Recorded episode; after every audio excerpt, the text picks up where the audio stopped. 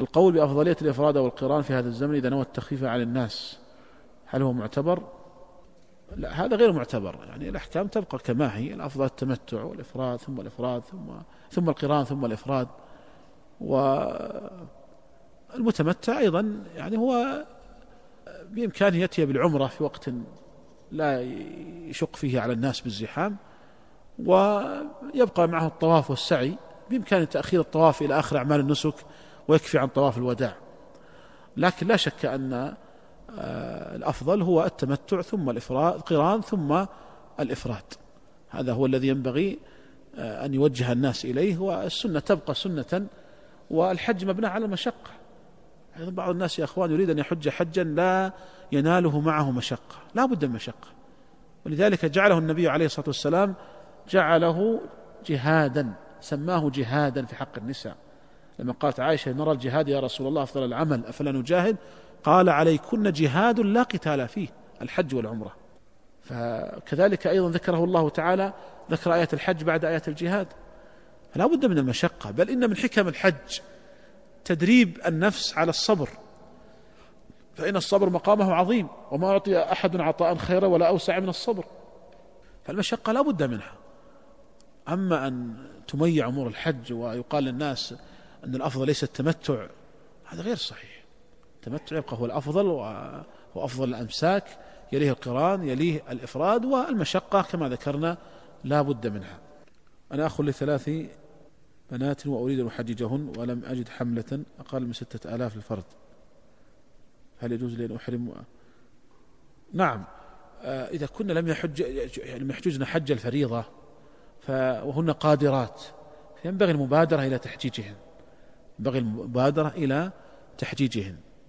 أما إذا كنا غير قادرات فالحمد لله الله تعالى إنما أوجب الحج على المستطيع.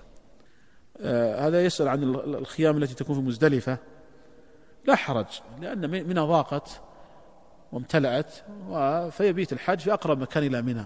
فإذا بات في أقرب خيمة من جهة مزدلفة إلى منى فلا بأس. ولا يلزمه أن يذهب ويبيت في منى لأن هذا يأخذ حكم منى. إذا رمى عن زوجته ومع طفل هل يصح الرمي عنها؟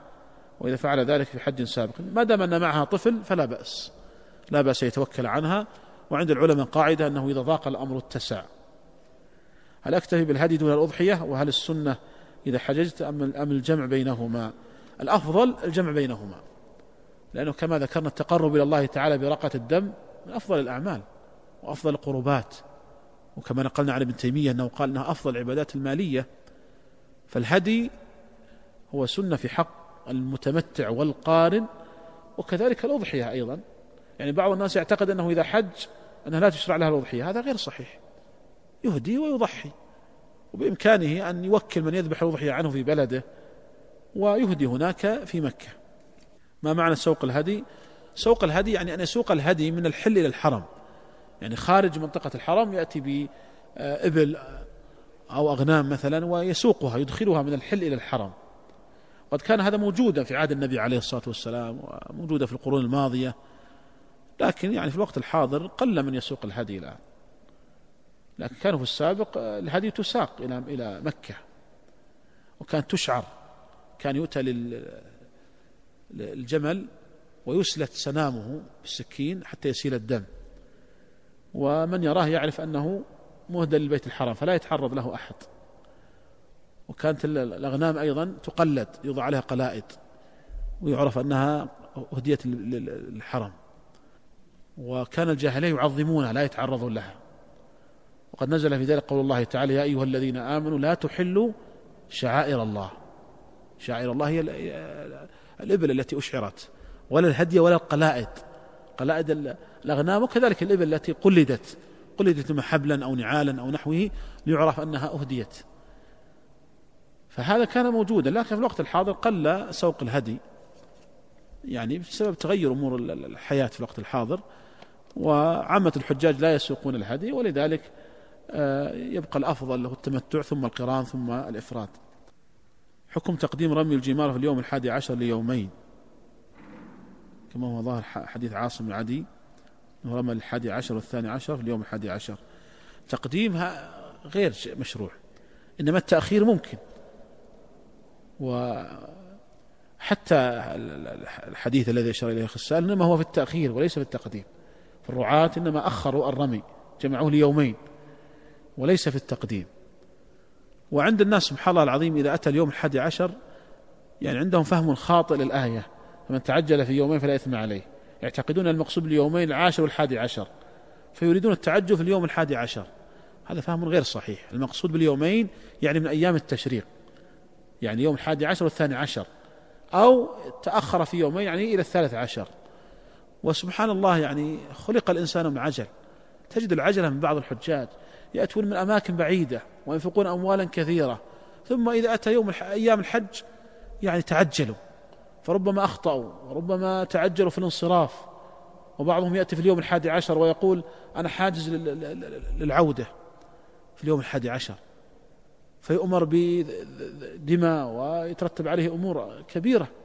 هذا في الحقيقة إخلال بهذه العبادة وهذا جهل وتقصير وخطأ وقلة اهتمام ومبالاة. يا أخي أنت أتيت لعبادة عظيمة وأنفقت أموالا وقصدت بيت الله الحرام فينبغي أن تؤدي هذه العبادة كما أمر الله عز وجل. أنت تبتغي فضلا من الله ورضوانا فلما العجلة؟ لما العجلة؟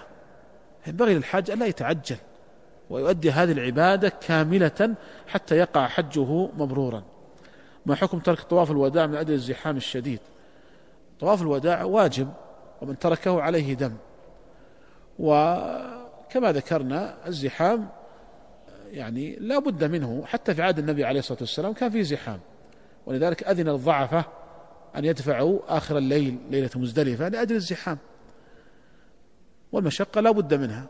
لكن لكن أحيانا المشقة تأتي من العجلة من العجلة وليس من الزحام.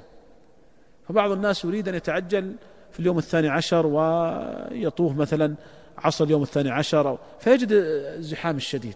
لكن لو أنه تأخر لربما خف الزحام. على أن كبير السن والعاجز ممكن أن يطاف به بعربية ونحوها. قال رجل دفع إليه دفع إليه مبلغ من المال يحج عن رجل. أمر زوجته بالحج عنه مع العلم أنه اصطحب زوجته في الحج. وحدث بينهم ما يحدث بين الضرار أو كذا. على كل حال يعني السؤال غير واضح. آخر السؤال لم يتضح. ضرر بين الضرائر. يعني حصل يعني خصومة نعم هذه خصومة يعني الحج معها صحيح. الحج صحيح وإن كان ينقص به الأجر فقط لكن الحج صحيح لأنه مكتمل الأركان والشروط والواجبات. حكم طواف القدوم طواف القدوم مستحب وليس واجبا فإن تركه الحاج فلا شيء عليه. هل يصح جمع طواف الإفاضة مع طواف الوداع؟ نعم. هذا السؤال يا أخوان يعني العام الماضي صنفنا أكثر الأسئلة ورودا وجدنا هذا السؤال رقم واحد. بسبب ربما يعني الزحام فيسأل بعض الناس هل يجوز تأخير طواف الإفاضة ليكون آخر أعمال النسك ويكفي عن طواف الوداع؟ الجواب نعم يجزي ذلك ولا حرج. لكن يجعل السعي بعده يعني طوف ثم يسعى. تقديم السعي على الطواف غير مشروع ولا يصح السعي. فلا بد أن يكون السعي بعد الطواف ولا بد لصحة السعي أن يسبقه طواف مشروع. وهل يجب عليه الحلق مرة أخرى بعد الطواف؟ لا.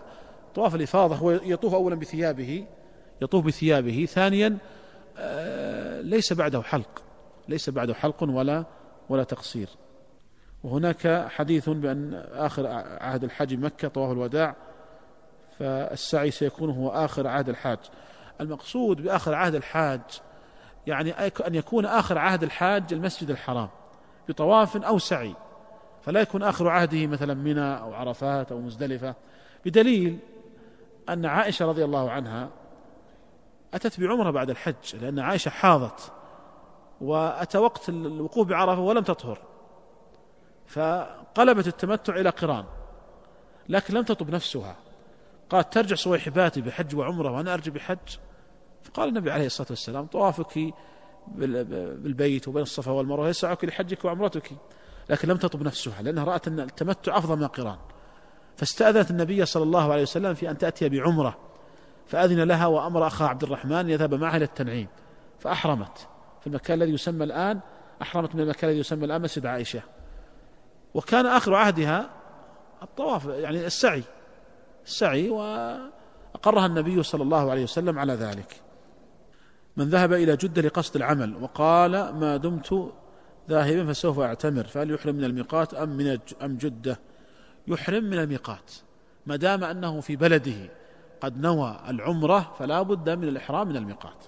فإما أن يحرم في طريقه ويأتي بعمرة ثم يذهب إلى جدة وإما أن يذهب إلى جدة للعمل فإذا أراد العمرة رجع للميقات وأحرم منه. والحمد لله المسافة ليست كبيرة يعني ما بين جدة والطائف وأدي محرم ليست كبيرة المسافة. يحرم من وادي محرم أو من السيل والحمد لله. من يضحي عن والده المتوفى هل يمسك عن شعره أو أظفاره؟ لا لا يلزمه ذلك. لكن هذا من الحرمان أن الإنسان يضحي عن الميت وينسى نفسه. ينبغي أن يضحي عن نفسه ويشرك معه والده. هذا الفقه هو هذا. الأضحية في الأصل عن الحي وليست عن الميت. فأنصح الأخ بأن يضحي أن ينوي الأضحية عن نفسه ويشرك معه والده في الثواب. هذا هو الأفضل. وهذا هو الأكمل. وإذا نوى الأضحية عن نفسه فإنه يمسك فلا يأخذ من شعره ولا من أظفاره شيئا. نعم؟ بالنية فقط. نعم. نعم. الذكر الذي بين الركن والمقام يذكر مرة واحدة أم يكرر؟ يكرر. النبي عليه الصلاة والسلام كان إذا دعا دعا ثلاثا. هل يجوز ذبح أضحيتين عن شخص واحد؟ لا بأس بهذا. لا بأس. النبي عليه الصلاة والسلام أهدى مئة من البدن. حتى ضحيت بثلاثة أربعة خمس. هذا كلما أكثرت كلما كان أعظم لأجرك. وهذا من تعظيم شعائر الله عز وجل. الحج الحج المفرد ما أول شيء يفعله في الحج؟ هل هو طواف القدوم؟ نعم لكن طواف القدوم بالنسبة للمفرد والقارن مستحب وليس واجبا. فلو أراد أن يذهب إلى منى مباشرة فلا بأس. وبالتالي يعني يسقط عنه طواف القدوم. ورد النهي عن عن أن يأخذ المضحي من شعره وأظفاره فماذا عن أهله وأولاده؟ هل يشملهم النهي؟ لا يشملهم النهي، هذا الحكم خاص بالمضحي فقط، أما المضحى عنه فلا يشمله لأن النبي صلى الله عليه وسلم قال إذا دخلت هذه العشر وأراد أحدكم أن يضحي ولم يقل أو يضحى عنه. يقول آه، فاطمة رضي الله عنها اعترض عليها علي. نعم كما في القصة اعترض علي لكن لما عرف أن النبي صلى الله عليه وسلم هو الذي آه، أمرها بذلك رضي بهذا نعم نعم. أمرها بأن تأتي بعمرة وتتحلل. أي نعم. تكون تكون متمتعة. تكون متمتعة. هل يدخل شعر العانة والإبط في الشعر المنهي عنه في الأخذ آه، بالنسبة للمضحي نعم. الشعر كله يدخل في هذا وهكذا تقليم الأظفار. هل يكفي الهدي على الأضحية للحاج؟ لا يكفي الهدي شيء والأضحية شيء آخر لكن الأضحية ليست واجبة. يعني بعض العامة يعتقد أن الأضحية واجبة من خلال أسئلتهم يعتقدون أنها واجبة. الأضحية ليست واجبة هي سنة مؤكدة. إن تيسر الحمد لله لم يتيسر فالأمر واسع في هذا والحمد لله. هل القول بسم الله والله أكبر عند بداية الطواف صحيحة؟ لا السنة والمحفوظ والثابت الاقتصار على التكبير فقط دون زيادة بسم الله. هل يجب على الشخص أو الحملة أن تستأجر في منى وهل يجوز تأجير الأراضي في منى والمشاعر؟ آه أن تيسر لهم خيمة في منى هذا هو الأكمل. إن لم يتيسر له في مزدلفة فإن الخيام التي في مزدلفة الآن تأخذ حكم منى. ولا حرج في أن آه، تشترك في حملة في خيمتها في مزدلفة أو خيامها في مزدلفة. فإن الخيام التي في مزدلفة أفتى العلماء المعاصرون بأنها تأخذ حكم آه، التأجير هم يقولون أن التأجير للخيام نفسها وليس للأرض وإلا فالأصل أن منى مناخ من سبق. أنا من أهل مكة وسأحج من الرياض هل يجب علي الإحرام من الميقات أو أحرم من بيتي كأهل مكة؟ أنت بالخيار إن شئت أحرمت من الميقات وإن شئت أحرمت من بيتك من مكة. فبالنسبة لك ما دمت من أهل مكة ولك بيت في مكة فالأمر بالنسبة لك واسع. امرأة نوت من الميقات بنية أنها مفردة وعندما وصلت إلى الحرم طافت وسعت. ولكن هناك من أفتاها بأن تقصر فقصرت وعندما سألوها قالت إنني أصبحت متمتعة. فهل تواصل متمتع أم تكون مفردة؟ نعم هذا الذي قيل لها صحيح.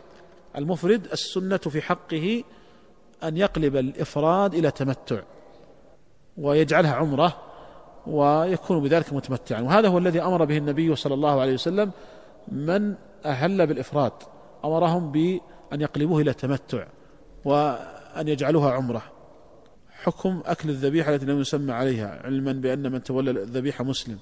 ننظر للسبب لماذا لم يسمى عليها. إن كان عمدا فإن هذه الذبيحة ميتة ولا تحل. إن كان نسيانا فمحل خلاف بين أهل العلم والصحيح أن الذبيحة أنها حلال وأنها لا تحرم. وقد استدل ذلك البخاري بقول الله تعالى ولا تأكلوا مما لم يذكر اسم الله عليه وإنه لفسق. قال ولا يقال لمن ترك التسمية ناسيا إنه ارتكب فسقا. انظر دقة استدلال البخاري. فدل ذلك على أن من ترك التسمية ناسيا أن الذبيحة حلال إن شاء الله. وهذا هو القول الراجح في المسألة وهو قول الجمهور. رجل قدم السعي على طواف الإفاضة مع الوداع في حج سابق وما الحكم؟ سعيه غير صحيح. من قدم السعي على الطواف ولم يسبق هذا السعي طوافا مشروع فسعيه غير صحيح ويكون قد أخل بركن من أركان الحج.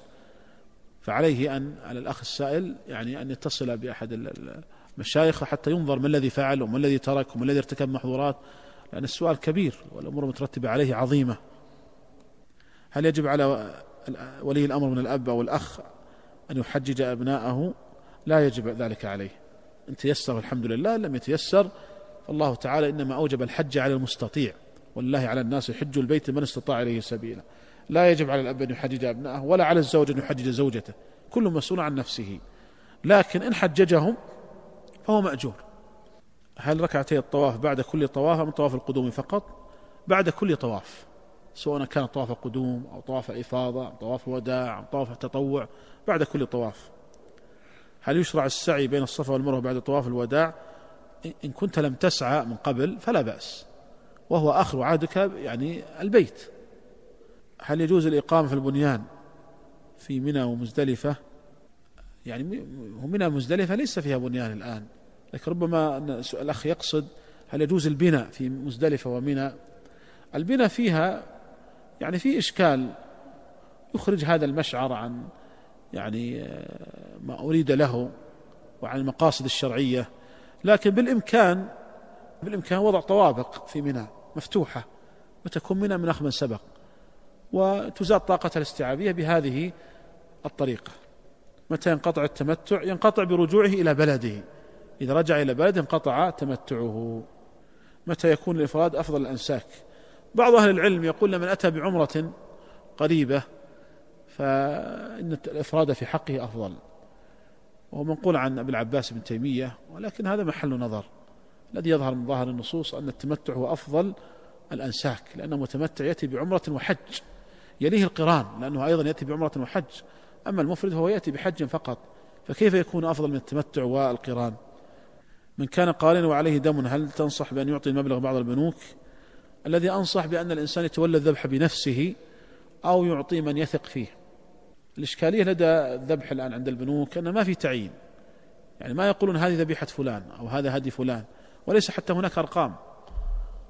وإنما يأخذون مثلا مئة مليون مثلا شخص ويذبحون مليون من من الغنم. فالأبرى للذمة والأحسن الذي ننصح به أن الإنسان إما أن يذبح بنفسه أو يوكل من يثق فيه. هل يكون الدفع من مزدلفة للضعفة من منتصف الليل من غروب القمر؟ من منتصف الليل. عند جماهير أهل العلم أن الدفع من منتصف الليل. لكن الأفضل بالنسبة للقادرين بعد طلوع الفجر. لكن يرد سؤال هل يجوز للقادر أن يدفع بعد منتصف الليل؟ جمهور أهل العلم يجيزون ذلك. وهو الأقرب الله أعلم لأنه ليس هناك دليل يمنع من هذا. الحديث المروية في ذلك ومنها حديث وبني لا ترموا حتى تطلع الشمس ضعيف لا يصح من جهة الإسناد. فإذا بقي في مزدلفة بما يصدق عليه بيتوتة عرفا تحقق الواجب وحصل المقصود. والنبي عليه الصلاة والسلام إنما أذن لما استأذنوه لما استأذنوه أذن لهم في الدفع قبل آه، طلوع الفجر. فالذي يظهر يعني خاصة في زمننا هذا مع كثرة الحجيج الذي يظهر أنه يجوز الدفع للجميع للأقوياء وللضعفاء لكن الأفضل القوي أن يبقى حتى آه، يطلع الفجر ويسفر جدا. هذا هو الذي عليه أكثر أهل العلم. هذا هو الذي عليه أكثر أهل العلم في هذا. و يعني هذا هو الذي ترجح عندي في في هذه المسألة أن الدفع يجوز للجميع لكن الأفضل لي وهو رأي شيخنا عبد العزيز بن باز أيضا. هو رأي شيخنا عبد العزيز بن باز رحمه الله في هذه المسألة أنه يجوز الدفع للجميع. لكن الأفضل لغير الضعف أن يبقوا حتى يطلع الفجر ويحصل الإسفار.